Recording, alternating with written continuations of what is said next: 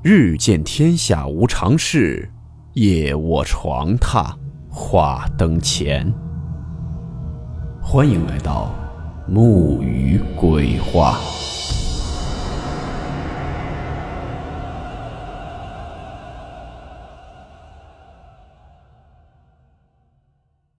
大家好，我是木鱼。今天这个故事，我们来讲一讲十二年前。在美国发生过的一起离奇失踪案件。故事名称：诡异的杰米森全家失踪案。温馨提示：本故事含有未经证实的内容和边缘化知识，部分内容超出普遍认知。如感到太过冲击自己的主观认知，请大家当做故事，理性收听。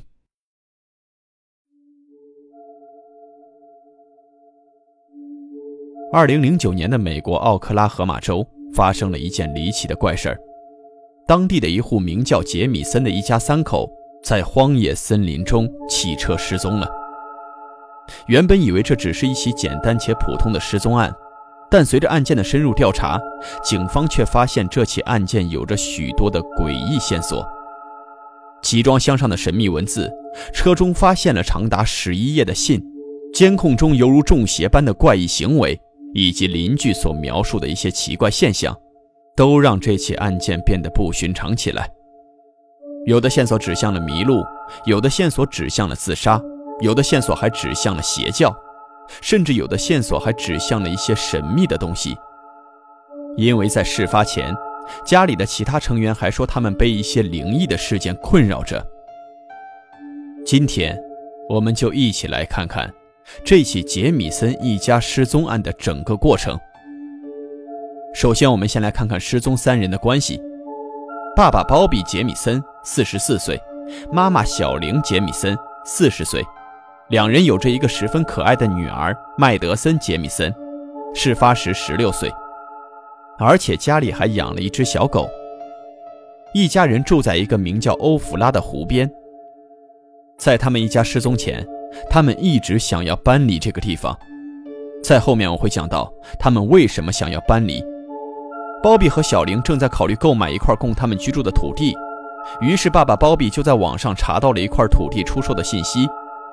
这块地在欧弗拉湖往南四十八公里左右的一个叫做红橡木的附近。这红橡木就在一个名叫帕诺拉的森林里面，这意味着。一家人要穿过这片森林前往该区域。他们买的土地就在这个山区里，并且还是一块荒地，附近一点人类建筑都没有，完完全全就是一块未经开发的地区。那么他们过去了，住在哪里呢？于是鲍比和小玲就想了一个法子，他们购买了一个大型的集装箱，准备将这个集装箱搬到野外，一家人将住在这个大柜子里。集装箱他们早就已经买好了，一直都放在自家湖边的院子里，并且上面还画了奇奇怪怪的文字。等下我会在后面详细讲到。二零零九年十月七日，杰米森一家人第一次开车上山去看那块地，但一家人刚进山不久后就迷路了。有一位当地人还说，他们曾经向他问路，他说当时只看到车子里的一家三口，而且精神状态也很好。不像是有什么困境的样子。当时的时间比较晚了，一家人向他问路后，就决定先不找了，先回家休息，等明天一早再过来。令所有人都没想到的是，这竟然是杰米森一家最后的目击证词了。第二天一大早，杰米森一家人再次开车进入森林，这一次进山，谁也没有注意到他们，他们也没有跟别人说。从此。一家三口就像谜一样失踪在了帕诺拉山里。二零零九年十月十六日下午三点左右，此时已经是杰米森一家最后一次进山的八天之后。有一个在这座山上打猎的猎人，在路边发现了一辆似乎被遗弃的皮卡车，而且猎人发现这辆皮卡车不止一次了。前几天的时候，他就发现这辆车已经在这里了。他也没有很在意，以为只是别人暂时停在这里的。但过了好几天后，猎人发现这辆车居然还在这里。上前查看后，发现里面还躺着一只奄奄一息的小狗。看样子这只小狗已经被关了一周了，一直没吃没喝，但还是有着一些呼吸，还是活着的。猎人试图拉开车门，但车门是上了锁的。于是猎人立马就向当地的警局报了案。闻讯而来的警方打碎了车窗，救出了小狗。随后经过调查，发现这辆车就是杰米森一家的皮卡车。警方了解到，杰米森一家已经一周不见人影了，于是立马就对这辆皮卡车进行了详细的搜索。在车里发现了鲍比和小玲的手机、钱包和 GPS，还有一些外套。在皮卡车驾驶室的下面，发现了被银行袋子装着的三万两千美元的现金。车子里并没有发生打斗过的痕迹，而且狗还一直被关在车里。这些迹象都像是杰米森一家只是短暂的离开了。警方一开始怀疑。他们可能在树林里迷路了，或者是被什么野兽袭击了，导致了他们一家三人无法回到车里。杰米森一家性格极其孤僻，喜欢独来独往，几乎是没有什么朋友。而且他们之前也有过一家人出门很久，但没有和家里任何人联系的情况，并且女儿就读的学校在鲍比和小玲决定搬家出去山里居住的时候就提交了退学申请，这导致他们一家失踪一周后都没有人来报警。警方还是发现皮卡车后，才知道他们已经很久不见其人了。于是，警方开始了一次大规模的搜索行动。另外，参加搜寻的还有几百名志愿者，以及十三只搜救犬，还有无人机和直升机。技术人员开始对留在车里的 GPS 进行查询，发现杰米森一家来这之前还去过另外一个山头。技术人员在手机里找到了一张在一处山中拍摄的女儿的照片。警方立马也就赶到了那座山头，并且发现了一家人滞留的痕迹，在地上有着他们一家人的脚印。顺着这些脚印，警方又找到了手机里那张女儿照片拍摄的位置。从拍摄时间来看，就是他们一家刚进山的那天。而警方在和手机里另外一些女儿的照片对比之后，觉得山中拍的这张女儿的照片，她的表情似乎并不自然。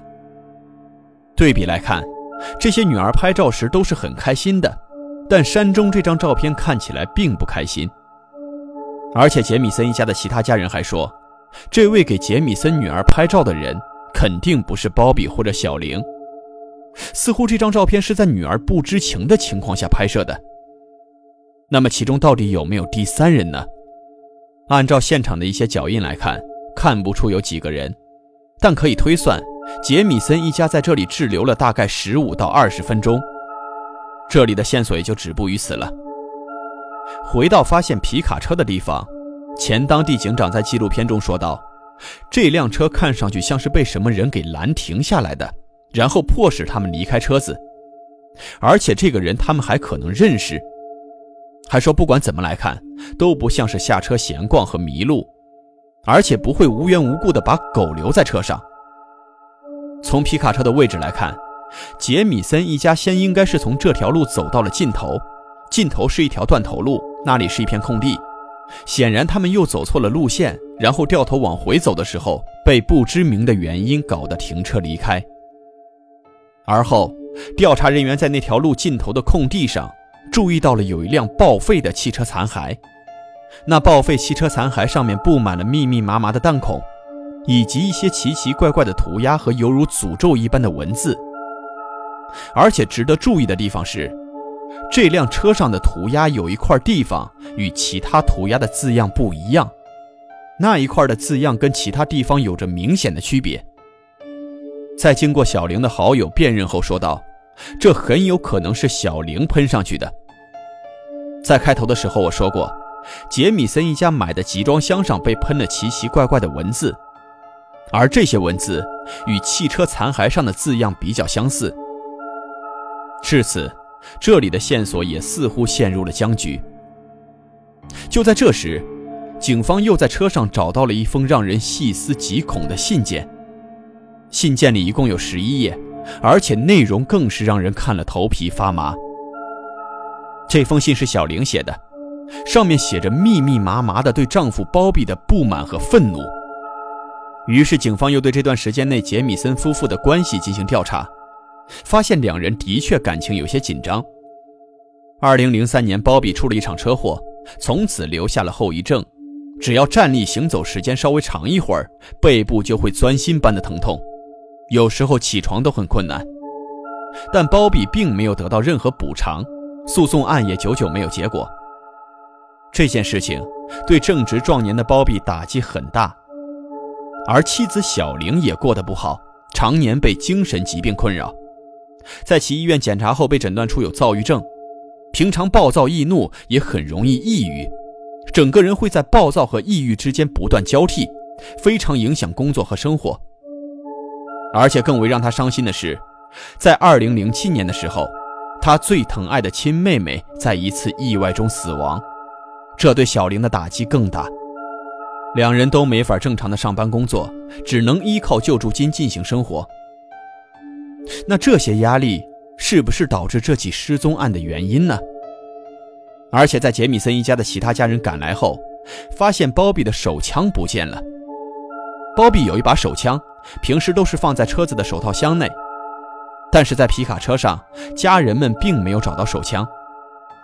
于是大家回到了杰米森一家的家里面寻找。但把整个屋子都翻了个遍，还是没有找到手枪。警方推测，应该是他们把枪带下了车。至于是谁拿着枪，警方开始推测是妻子小玲，导致了一起自杀性的凶杀案。因为从信上来看，的确很有可能是这样。而且在家中和车里都发现了治疗小玲精神疾病的药物，这些药物还剩下很多。小玲应该没有按照医生的嘱咐定时用药。在失踪案发之前，杰米森一家就一直在说他们被一些灵异事件困扰着。警方从一位神父那里了解到，包比在失踪前几个星期询问过神父驱邪的方法。杰米森一家说自己的房子最近一直被一些死者的灵魂骚扰。小玲还说自己的女儿还经常会与这些灵魂说话。并且丈夫包比也曾经看到过这些不明不白的东西出现在自家楼顶上。于是包比就询问了神父有没有什么东西可以杀死这些灵魂。小玲的老母亲也说，小玲曾经跟他说过他的房子闹鬼之类的事情，但是旁人都不当一回事儿，毕竟这也太玄乎了。小玲一直觉得他们家是建立在了印第安人的墓地上。杰米森一家的地址原先居住着一支印第安人部落，而那个部落的名字就叫欧弗拉，而且小玲自己还有部分印第安人血统。警方在家里发现了小玲留下的纸条，上面写着一些用来驱散恶魔的咒语。那么，这个集装箱上的一些奇怪符号，很有可能也是这个目的。其中一条里面提到了有三只猫咪被杀。还提到了女巫不喜欢黑猫死。好友推测，小玲之所以写这个，是因为小玲之前养的黑猫死掉了，最初是怀疑有人给猫下了毒，于是写下了这些东西来警告周围的邻居。由于小玲的这些神经质的行为，让杰米森一家觉得搬去山里住才是最好的方式。除了杰米森一家说自己房子闹鬼以外，警方还在他们家的监控视频中。看到了十分诡异的情景。监控是装在院子里的，拍摄时间位于失踪当天的早上。由于网上没有完整版，只有很短的几层画面，这里给大家简单的讲述一下。从监控画面中我们可以看到，两个人来来回回的在车上搬东西。警方的描述说，他们的行为举止十分怪异，他们两人给人的感觉就像是在梦游。将东西搬到车上，然后再从车上搬到家里。这个行为令所有人不解，一会儿搬出去，一会儿搬进来，来来回回几十趟。看监控的众人都浑身发冷，所有人都觉得这起失踪案实在是太过玄乎了。在来来回回之中，两人还始终都没有任何的交流，就像是中邪了一般，机械般的运作着。研究有毒物品类学家观看完视频后说：“这很有可能是他们服用了某种兴奋剂。在当地，那些非法药物的交易很猖獗，甚至在杰米森一家失踪的山里就有着制造这些物质的基地。那么从这里，警方就推测，是不是杰米森一家因为经济上的窘境，从而进山做非法的事情？而房屋闹鬼事件，是不是他们为了掩人耳目所编造出来的故事呢？好让别人觉得他们去山中是合情合理的事情。在车中发现的几万美金，是不是非法得来的呢？但杰米森的其他家人们立马反驳了这个推测，他们坚称杰米森夫妇两人绝对不会吸入其他药物，只会用一些医院用的处方药，而这些处方药中也有些可以让人精神恍惚。上面我们说了，杰米森一家院子外有个监控。令人没想到的是，这个监控竟然是用来监视鲍比的父亲的。在失踪案发生的六个月前，鲍比去法院起诉了自己的父亲。他说，他的父亲曾经两次威胁鲍比要杀死他们全家，而且还说自己的父亲在2008年11月份的时候曾经开车撞过他。而且周围还流传着一些流言蜚语，说鲍比的父亲做了一些肮脏的非法勾当，甚至还和当地的地下黑帮有关系。鲍比的妈妈也因为他的脾气暴躁与他离了婚，而这套监控就是为了防止鲍比的父亲有什么过激的行为所安装的。根据警方的进一步深入调查，发现鲍比从很早的时候就与父亲关系不好。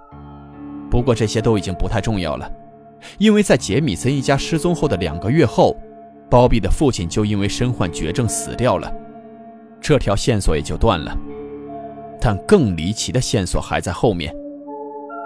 就在失踪案发生后的几个月内，小玲的那个好友称他们收到了一名匿名妇女的惊天爆料，而爆料出来的消息更是恐怖如斯。消息里面说，有一个名叫联合白色骑士的宗教组织，他们有一本阎王本，上面记录的是组织认为会给他们带来麻烦的人的名字。而包比和小玲两个人的名字就在这个宗教组织的阎王本里。更加让人细思极恐的是，里面还写了一些其他已经失踪人的名字。警方在杰米森家中确实找到了一本撒旦圣经，但这不足以说明杰米森与邪教的联系。到底是为什么邪教会觉得他们两个人会有威胁呢？就在警方不断查找新线索的时候。发现了一个很有嫌疑的人。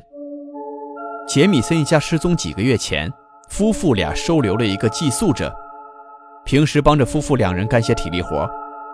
但之后发生了一件事儿，让小玲十分愤怒，甚至直接拿枪把他赶跑了。因为这个寄宿者当面表示自己是白人至上主义者，而当知道小玲有印第安血统时，直接当面扬言说要杀掉非纯种血统的白人。于是小玲十分震怒，直接拿枪把他赶了出去。警方觉得这个人有很大的嫌疑，于是把他找到了。但没想到的是，这个人居然有着完美的不在场证明，于是只能释放。几个月下来，现在所有的线索能找到的，警方都尽力了，但这起失踪案还是没有任何头绪，所有的线索都指向了不同的方向，而搜救工作也被迫停止。森林里杂草丛生，特别容易隐藏，这起案件就这样不了了之了。不过，就在杰米森一家失踪了四年后，事情出现了转机。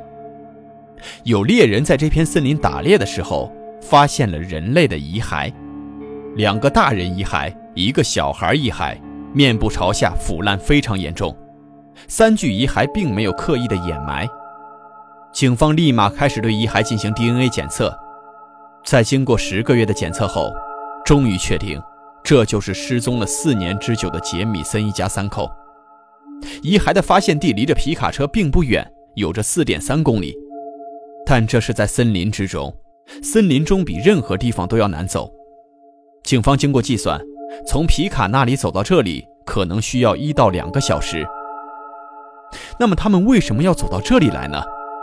鲍比的背不好，走一会儿就会疼痛，更何况还带着一个六岁的女儿。成年人走这一趟都够累的了，别说孩子了。那到底是什么让他们走到了这里来？或者说是什么迫使他们走到了这里来了？非常遗憾的是，法医无法对三人的死因做出判断，因为腐化实在是太严重了。值得一提的是，法医在包庇的后脑勺发现了一个大洞，但也无法确定是什么原因造成的，因为森林野兽众多，遗骸上有很多被啃咬的痕迹，现场也没有发现包庇的手枪，所以说无法判断他们是死于谋杀还是自杀，还是说被野兽袭击，更或者是说发生了什么意外。他们在下车的时候什么都没有带，手机和外套都还留在了车上。他们是不是迷路了？然后晚上天气下降，冻死在这里？种种猜想，最后也没有办法得到验证。这起案件也成了一起扑朔迷离的无头案。最后还是提醒大家，外出游玩一定要注意安全啊！